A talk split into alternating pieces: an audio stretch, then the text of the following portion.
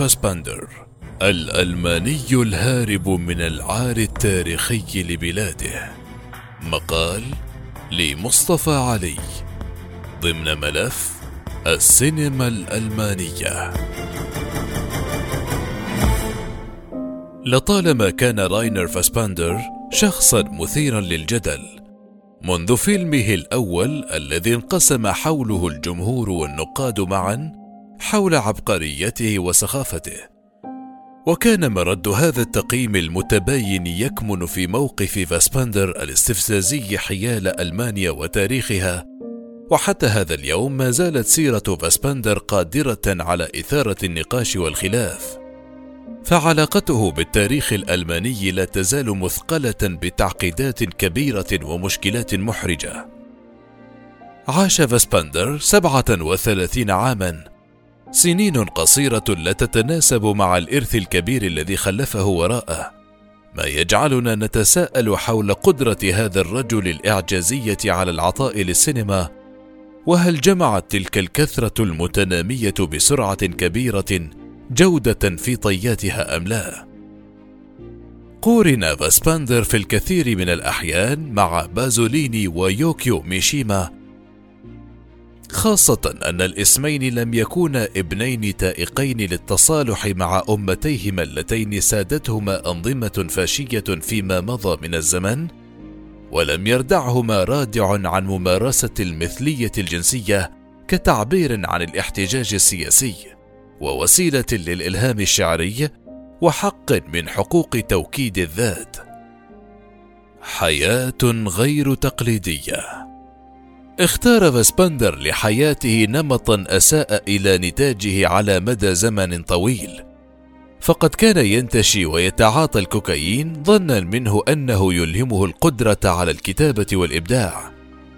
وكثير من الفضائح أعطت أولئك الذين كانوا يتجاهلون أفلامه حججا لتبرير ذلك ما جعل أفلامه ممنوعة من العرض على التلفاز الألماني إلا فيما ندر. وقليل ما كانت تعرض في دور السينما ويشارك فاسبندر الكثير من مخرجي جيله هذا المصير فهو جيل بيان أوبرهاوزن.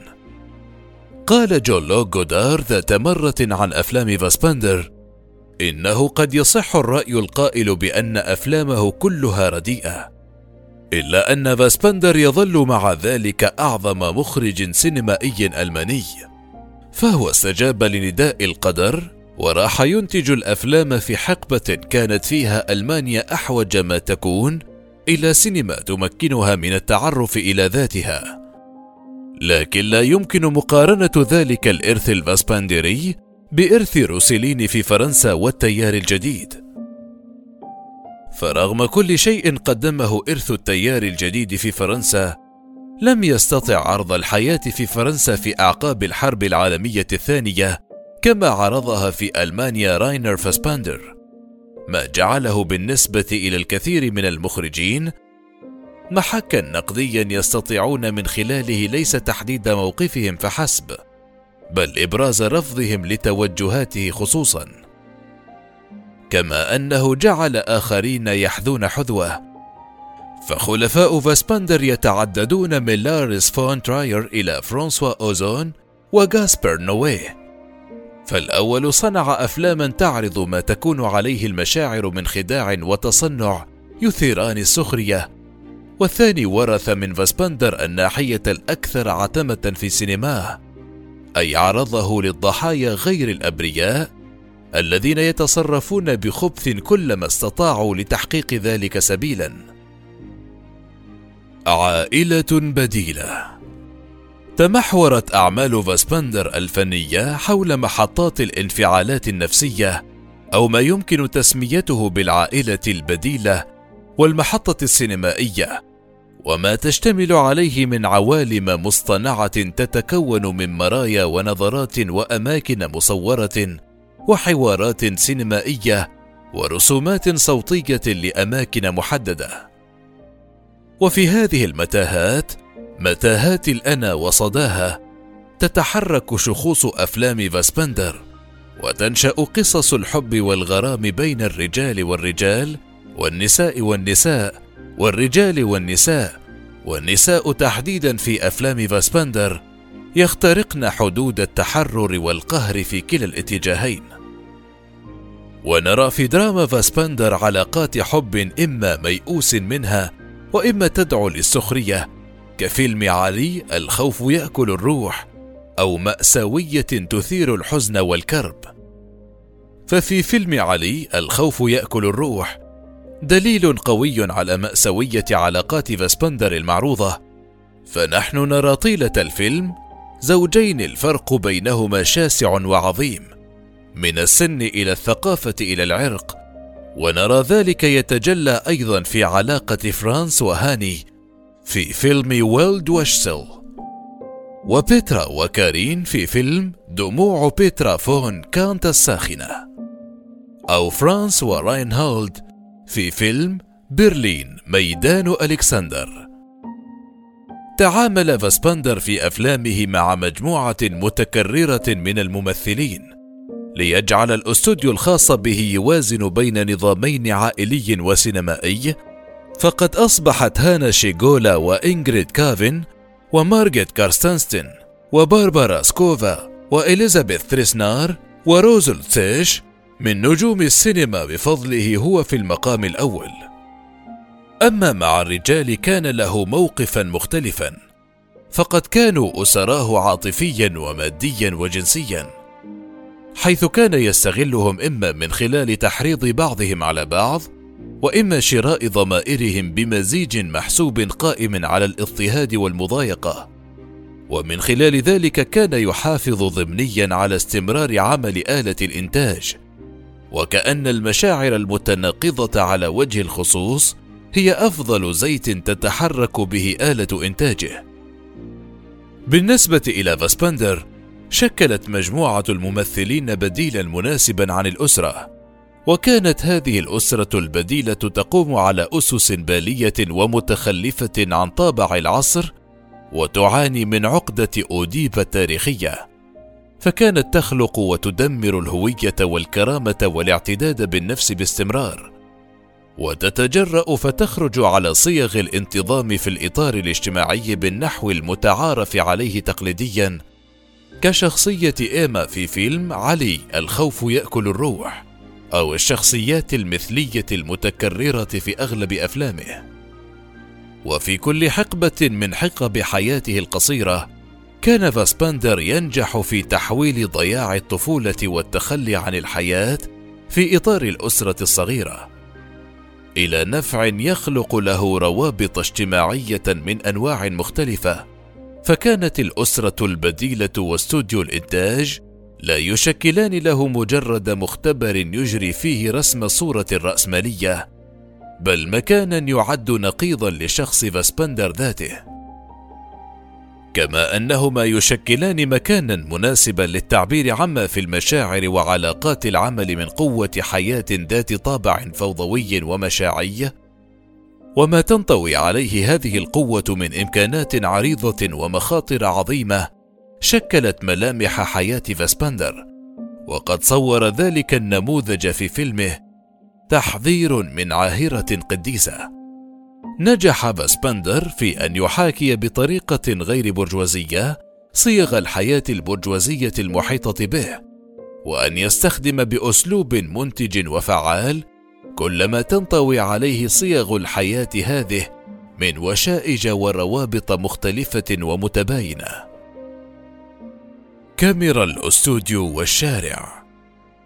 كانت كاميرا فاسبندر لا تغادر الاستوديو إلا فيما ندر ولكنها كانت قادرة من مكانها على رؤية الواقع وتجسيده فأفلامه التي تدور في المطبخ والصالون والأماكن المغلقة على الأغلب كانت تنفيسا عن العالم المشتعل في الخارج.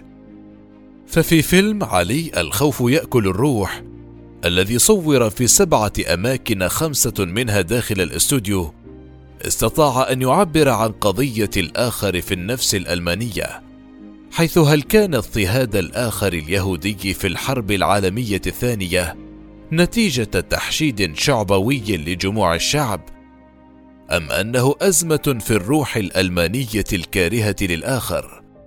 وكان الآخر في الفيلم هو مجتمع المهاجرين العرب. كان فولفرام شوت على حق حين قال إن فاسبندر هو بلزاك المجتمع الألماني الغربي.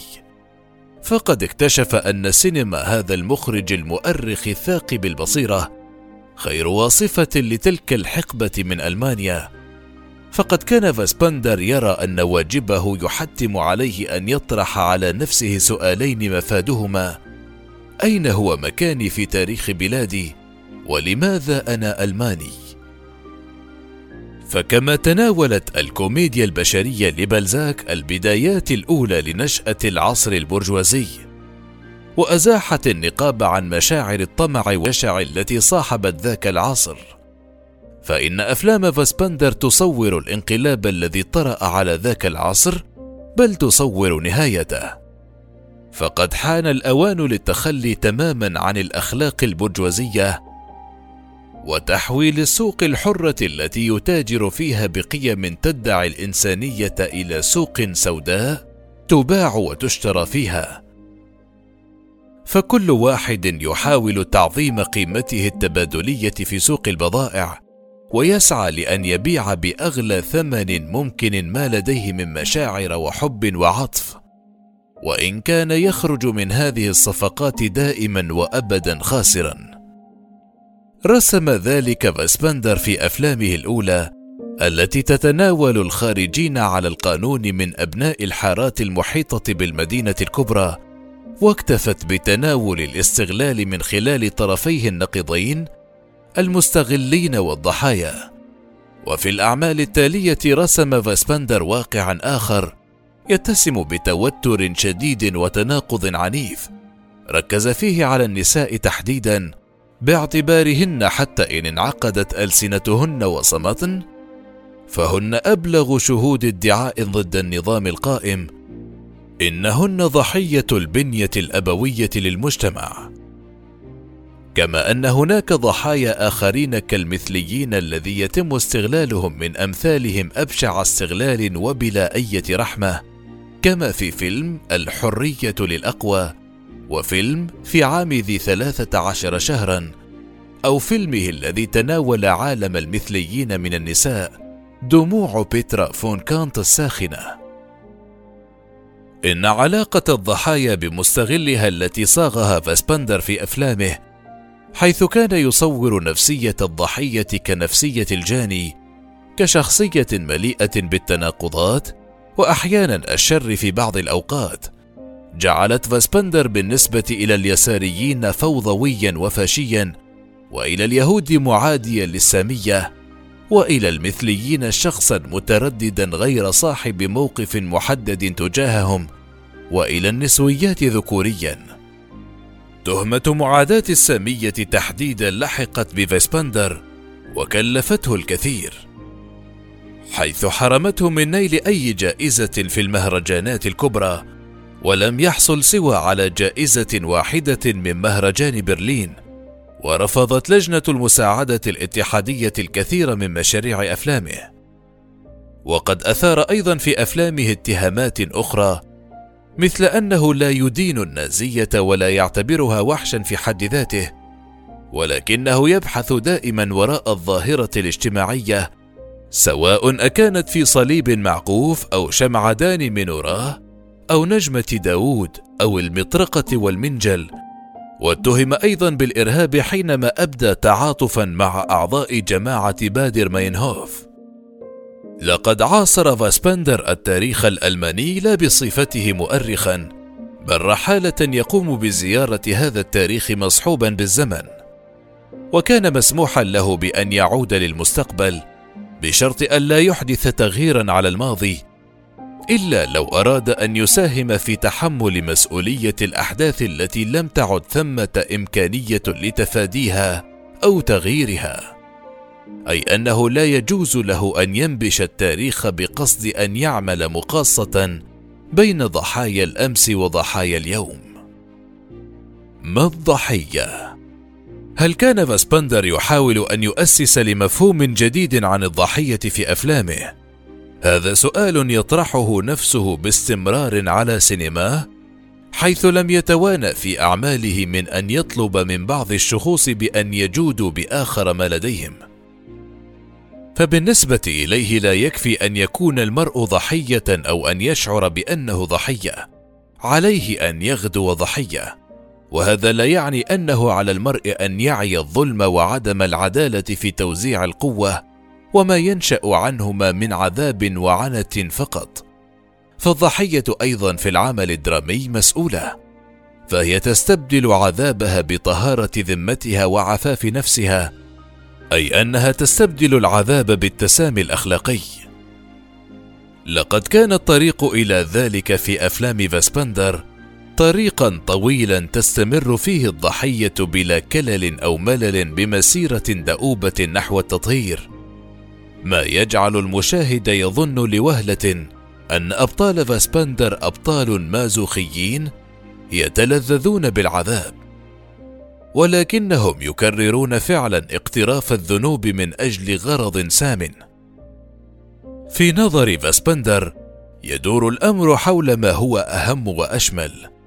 فالضحايا هم اولا أولئك الذين سقطوا فصاروا يقفون خارج النظام الرمزي. أولئك الذين ليس لديهم شيء للمقايضة أو البيع. أولئك الذين ليس لديهم ولا حتى جسد يصلح للبيع. ولا تنال شخوص فاسبندر الحرية إلا بعد تخليهم عن أناهم أو عما يدعم تلك الأنا من أشياء تستبعدها.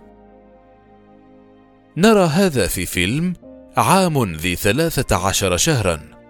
وما يبدو استسلاما وتضحية بالنفس لا غير إنما هو تأكيد على حقيقة أخرى لشخوص فاسبندر وتمهيد أكيد لظهور أخلاقية جديدة أخلاقية تحتم على الشخوص أن يغدو ضحايا اولا أخلاقية تعري الذات التي تنطوي عليها قيمهم التبادلية المادية والنفسية والرمزية.